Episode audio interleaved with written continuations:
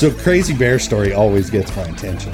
Yeah, I got one, and uh, me and my dog was on a solo hunt. Deep, my dog Deets was on a solo hunt in Idaho. We was camped out on the Snake River in a tent. and had a pretty successful day up there chukar hunting. Killed a few California quail also, and uh, that night we was uh we was asleep in the tent and bright full moon full moon night, and uh my Deets gets up in in the night and so starts barking. You know, and he had done that in nights before. Some mule deer was kind of coming close to the uh, to our tent. He could hear him. He'd just have a little bark. You know, nothing, I could tell it was nothing serious to be worried about. But this bark was Sure. different. I mean, this he had he was barking with intent. You know, something was going on. Like, and he just you know, I turned my headlight on and hair standing up on his neck. I'm like, what the crap? So I, I stick my head out of the tent and uh, I could see the silhouette of this black bear coming straight towards us. I'm like, oh, Oh, heck, geez. you know. So I'm trying to get everything, get my headlight, you know, don't know really what to do. And it's, everything's like time just slowed down and Deets is losing his mind at this point. And I get out and I'm just in my white Hanes long johns and a t-shirt and I've got my flashlight and I'm haw- waving my hands, hey bear, hey bear, and he just keeps coming towards us and uh, he gets about 25 yards from us, and he's just, you know, Deets is just still losing his mind. I had him, I'm holding on to his collar, and uh, he that bear just starts getting up and jumping on its front two feet, and whoo, Oh yeah.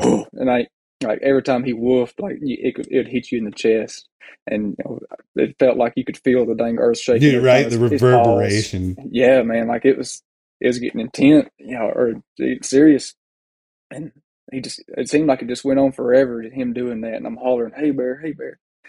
And he, you know, come, comes co- comes closer and just whoo, just whoo. And I think if I wouldn't have had a dog like that, this bear probably would have just moseyed on through. You know, Deets Yeah. could smell him or hear him, so he's he's being protective or or whatever, just really making matters worse in the end.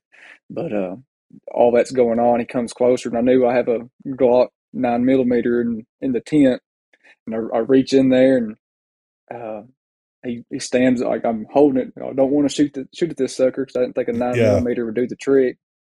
And the bear just keeps coming. He gets probably within in about twenty yards from us, and he stands up on his front two or his back two feet and just standing up and kind of waving his his paw at us. And Really? that, yeah, and he, he gets back down, and I just shoot. I shoot at the ground a couple of times, and he just turns around and moseyed on off, and it was it was a You're almost night. an outdoor life cover. I. Almost. almost. I, that's exactly what went through my mind. Is like they're going to talk about this on the Meat Eater podcast. yeah, right. We're gonna read about you in the paper. yeah, I'll never read it, but everybody else will. Yeah, right. Thanks for the entertainment. yeah, Well, and you know, just so people know who you are, we got Branson Shelton with us again. And your dog is not a not a hound. You had your bird dogs with you, right. and they they weren't intimidated at all, huh?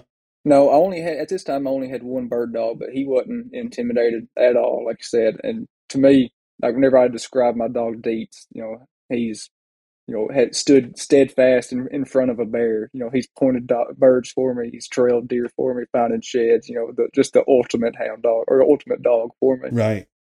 Well, a real utility dog, because like you were saying, Yeah. you do blood trailing with them, you do Mhm. shed hunting with them, birds. I mean, all kinds of stuff, which is really cool. I mean, that's my wife' family's all from Europe, and that's kind of over there. You know, that's the big deal. It's fur, it's Mhm. feather, it's it's everything.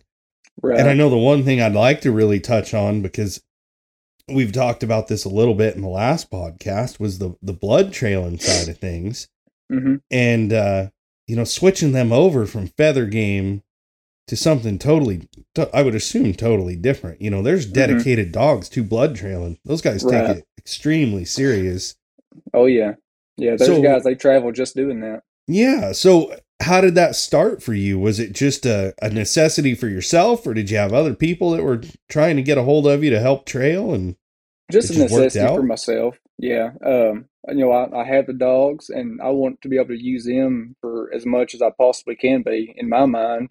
Hunting and being able to use dogs in the hunt any way that I can makes me a more effective and efficient hunter.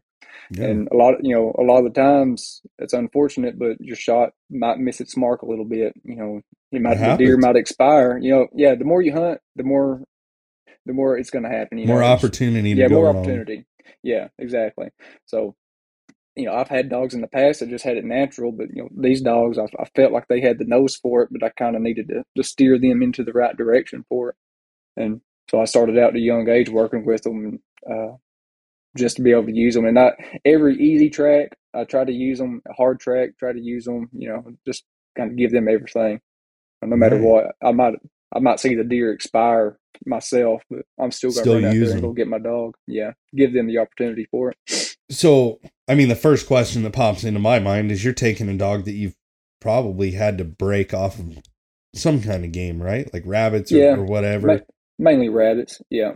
So do you have do you see an issue once you start blood trailing them where they have a tendency to want to track deer on their own or is it like they had enough of a root in bird hunting that they know that something is different. Like this is not They- normal job. This is night job stuff. Yeah, they they know. There is a small gray area during the transition where they're yeah, they Sure. got to figure it out what we're doing, and I mainly see it while I'm bird hunting.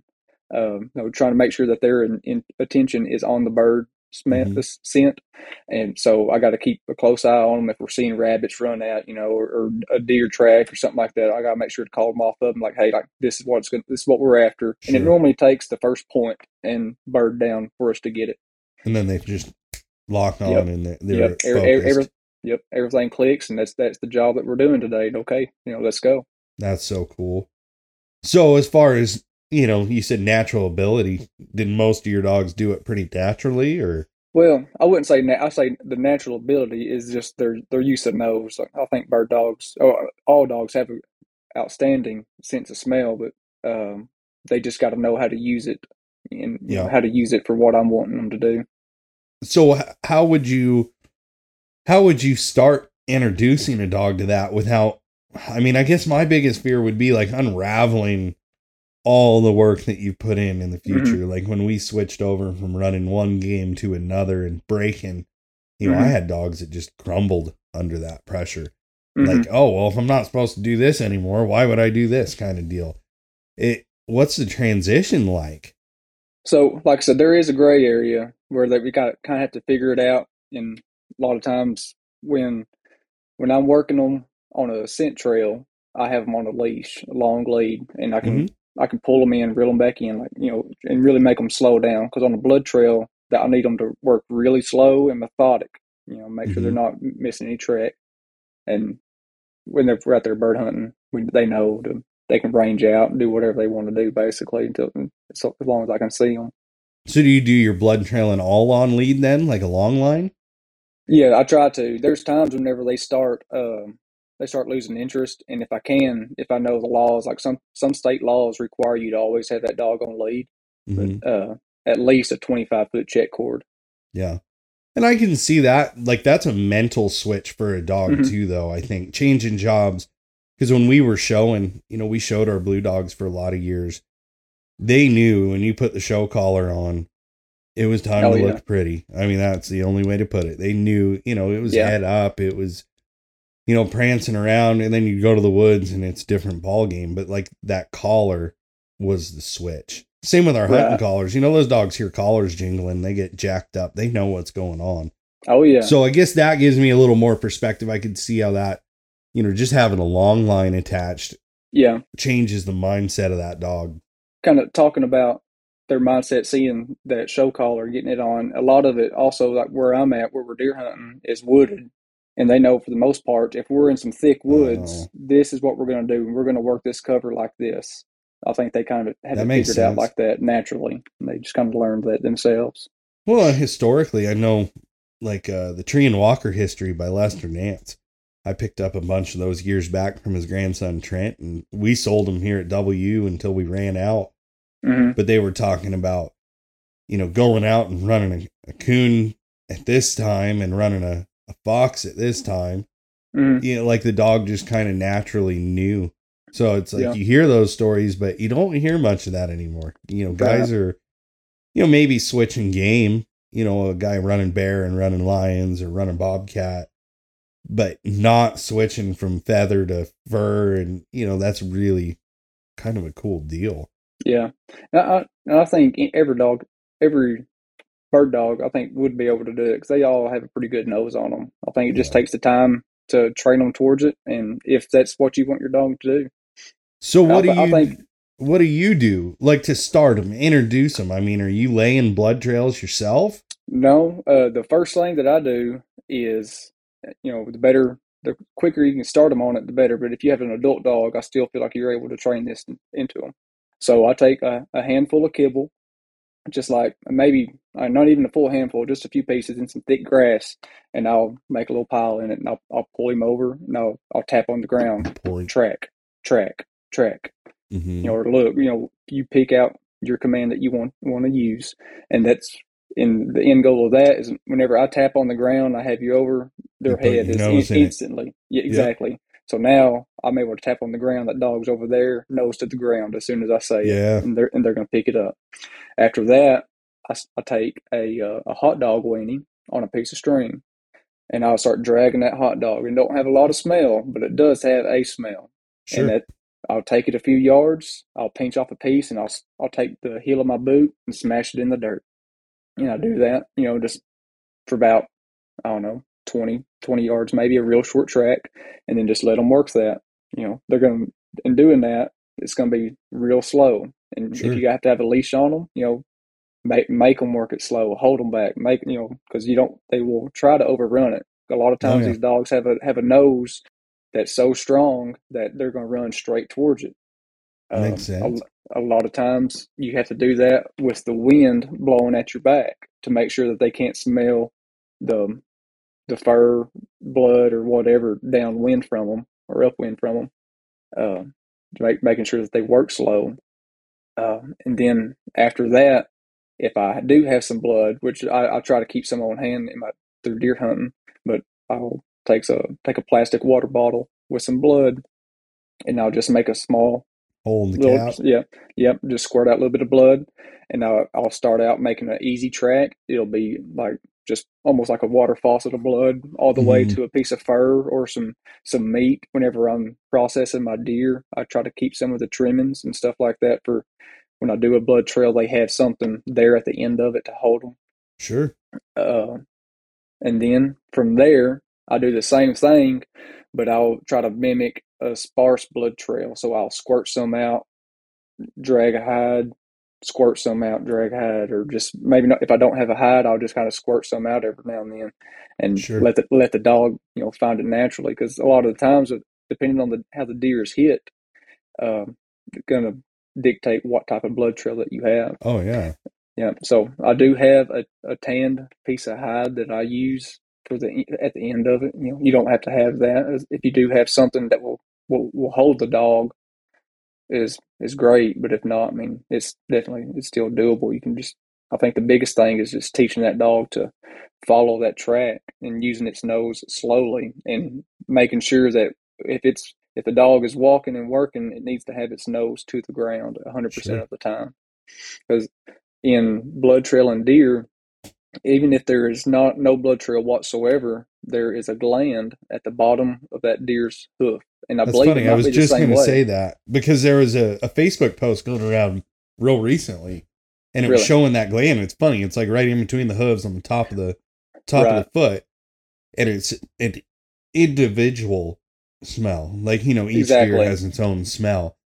So I was going to wonder, you know, if it's in those periods of like, let's say, I mean, we've all trailed a deer mm-hmm. where, you know, you got blood here and you might have 20, 30, 40 yards before you have another drop of blood. Mm-hmm. Are they are they tracking the scent then, like the gland scent in between to get them yep. there?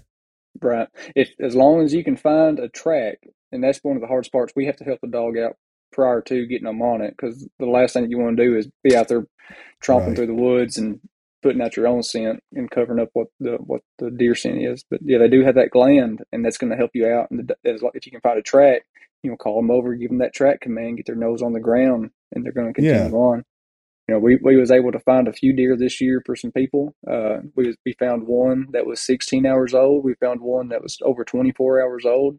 Oh wow! and it's it's very impressive, and I was I was really proud of them. And no kidding. You know, yeah, and Yeah. knowing and it, a lot of it is too like as a hunter, you need to know your shot placement. Well, once you once you hit the deer, uh, it helps me out knowing where you hit it and you know, Mhm. which way direction it went, and what you know. You, it's helping me be a better outdoorsman and learning like what the blood trail is looking like on the ground. Like, okay, this this is looking like a liver hit deer, or it's looking like you know this is a heart shot, or this is a lung shot. This is gonna be a short trail. This is, you Yeah. know. And do Yeah. you when you're doing that, are you taking just one dog with you?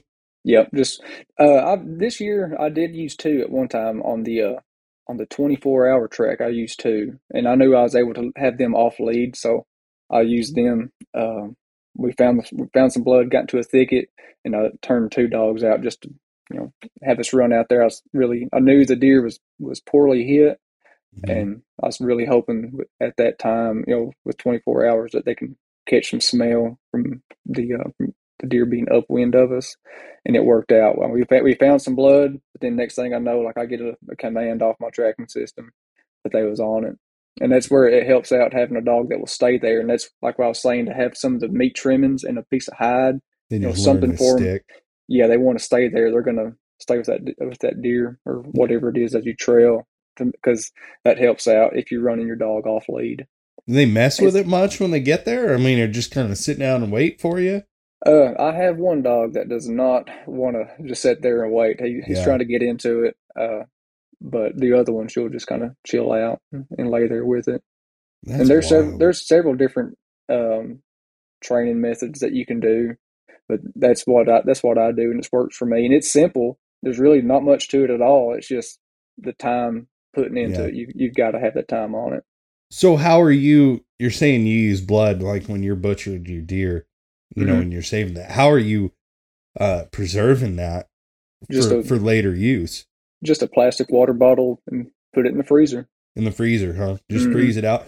So when you thaw that out, because I've got a little dog here that I bought him. Well, I didn't buy him, but he gave him to me, and it was originally, you know, I wanted him to run coyotes and jackrabbits and whatever, but he's a he's beagle whippet American pit bull terrier, and he's a funny little dog. You know, he's built like a whippet, but he's definitely got the trail like a Mhm. beagle. Like I've had him run fox with me before, and I thought, man, I've lost one animal in my entire life that I could not find, and I thought if I would have had a dog that knew what it was doing, I know that sucker was hit good, you know. Um, and I've thought about trying to train him to do some blood trailing. So Mhm. when you're doing that and you're freezing that that blood, when you thaw it out, can you use it just one time, or is it something you can throw back in the freezer and you know do work here, do work in a couple weeks, whatever? Yeah, you can keep on using it, uh, even if you know completely thawed out. You can, and as long as you don't use all of it, of course. Uh, it doesn't matter. It might change the smell and like some of the, I don't know. If you got scientific, it might Sure. change some of the things, some of the properties. But really, as long as there is a smell for those dogs to follow, you're good. Really? I, I mean, yeah, I've used some dead rabbits that I've that I've killed. I knew they had some um, some blood coming out of them, so I, I used that, spray some blood on them, whatever, and let them trail it up. Hmm. It's it's just learning how to use that nose, and as a bird dog, they want to use they want to hunt mainly with their nose up in the air and their head up, and Mhm. you know trying just trying to catch wind of something. So they have the they have all the tools. Just Yeah. learning how to use it, and then to to be able to use that tool effectively, that That's nose needs to be on the ground. Yeah, because that's that's where the scent's going to be. It's not going to be a strong scent for them. The Right. you know, whenever the time comes to trail one, so you just got to know how to work it. You know, that's funny because that's what we were talking with Ron about. Um, you know, we were kind of touching on bird dogs and in relationship to hounds and how a bird dog is really they're locate dogs. Mhm. They're locating game. They're not trailing game. Like they're smelling Right. that scent cone or scent plume, but it's it's based around the animal. They're actually locating it. So you're Right. taking a dog that is I don't I don't even know how to explain it, but you know, they're running up on it, they smell it, they stop, boom, it's there. There's no real trail work. Where in my mind, honestly, I, I was super ignorant to it. I figured, you know, they're running around, they smell a quail on the ground. They're going to go until that quail decides to hold up and then they're going to stop instead of, Mhm. you know, just stumbling on them. But I guess like when you were talking about pheasants in South Dakota and whatever, if you had a dog that was trailing them, you'd probably never get a shot, huh? Right.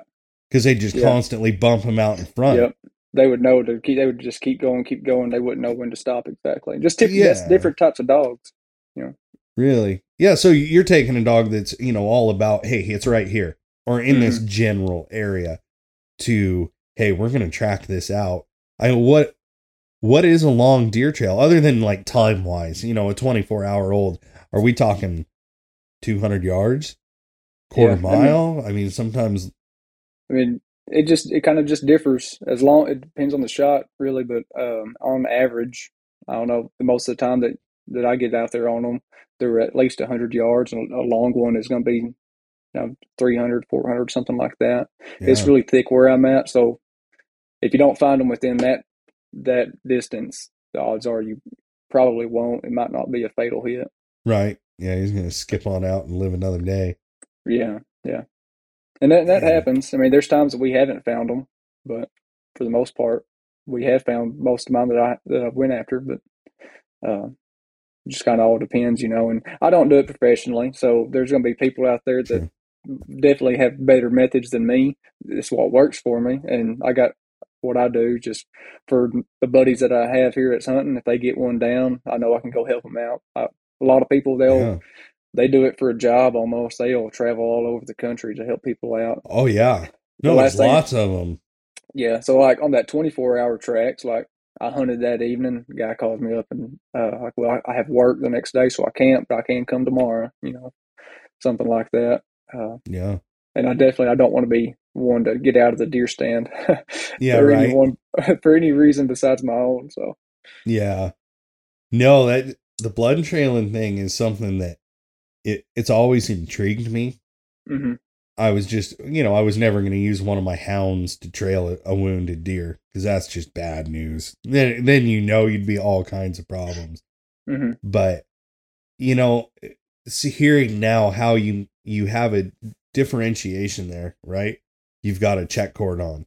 They're Mhm. doing. I mean, really, it's a completely different job. It- it- it's completely different than hunting birds. right. So that that's really interesting to me. Yeah. But At the end of it, it's still following a scent though. Yeah, So it's just knowing how to work that scent. right. Yeah. So for somebody like myself who has this dog, you know, obviously he knows how to trail. He can do it. Mhm. What kind of tips? Like, let's break it down. We've already talked about it, but introduce him to a short trail with a, you know, you're saying a hot dog or or whatever. That there's an instant reward at the end. hmm Yep. and then you're moving on to a blood trail. Now, are you? Did you say you were using a hot dog at the end of that too, or just a piece of hide, like a little Uh, less gratification for the dog? on the more difficult ones, like when I'm getting more serious on training, I'll use just like bits of leftover deer meat from processing. Um, and then, like I said, the most important one, I think, in my opinion, is getting that dog's nose on the ground, using that pieces of kibble in some thick grass, you know, tapping on it track. Yeah. Uh, that's the biggest one right there. Well, And that's then- good for any. I think any scent dog, because I know I've done that with a bunch of my dogs in the past, and then I didn't do it with some of them, and it's proven to be frustrating. Mhm. Like this little trigger dog I got. I'm talking about maybe blood trailing with. He was one of those from, you know, as soon as he was weaned, I just Mhm. carry kibble in my pocket and I drop one here. oh yeah, put his nose in it. Here. And, and you know you could even when he's running loose and not listening to the wife or whatever you go out there hey here here here. He runs over and shoves his nose in it and takes a big old whiff and you just snack him up you know? Yeah, but that is a great tip for any kind of scenting dog i think Mhm. because it i think it's a mental thing with them too it's not just you're out looking for it we're working as a team i'm trying to Mhm. help you like you need to understand when i call you and point you need to come over and listen because i'm helping Right. you Right. Yeah, I'm trying to put you on the right direction of it. And you know, as far as having a re- reward at the end, is if they can have something to, for, I mean, just for a second. At the end of it, I want the reward to come from me. I want you know, Yeah. I, you're doing this for me. You're making me proud, and I'm gonna come over. I'm gonna love on you, and I'm gonna get you in the house and treat you right to a good meal. So There you go. Well, awesome, man. That's a pretty good start for people, I think. And I know there's lots of other podcasts about blood trailing out there. There's some really Oh, yeah. good ones. Um, Yeah, and there, you know, there's some stuff out there. I believe it's the United Blood Trackers Association. Mhm. They have a website, and I think they're big onto Facebook and Instagram. And there's there's resources out there for some from some people that really know their stuff and probably more knowledgeable than myself. You can check that out. And Right. I'm all I'm all about reading and trying to find tips to you know learn and try to be a better dog trainer. Yeah, you're pretty involved. I mean, beyond just the the DU ambassador stuff, you've done some other work for other places too. Yeah, a little bit. Yeah, I've been a part of a few things. I'm uh, got a pretty cool quail hunt coming up with Quail Forever also, so that's I'm pretty go. excited about that. What are some of the other um other places that you've written for? Uh, it's written mainly just outdoor Oklahoma. Yeah. hmm Heck yeah, man. And you've done some podcasts too, right? hmm Yeah, I've been on a few podcasts with uh, ringnecks and retrievers, some guys from Iowa. They're big into pheasant hunting and using using their dogs and dog training. Uh, that's pretty fun to be on. Right on, man. Well, again, tell people where they can find you. Yeah, uh, check me out at Three Rivers Outdoors OK on Instagram. Uh, I hope you enjoyed pictures of myself and some dogs, mainly the dogs. right on. Well, hey, really, got all, my, got all of my outdoors adventures on there. I'm all over the place. I do it all. yeah, all the time now too. You're looking at getting a coonhound. You're going to be hunting 24 seven. That's right. That's the goal. Right on. Well, hey, thanks for coming back on with us. That was sir. That was a lot of fun, Branson. Yeah, hope to be back on.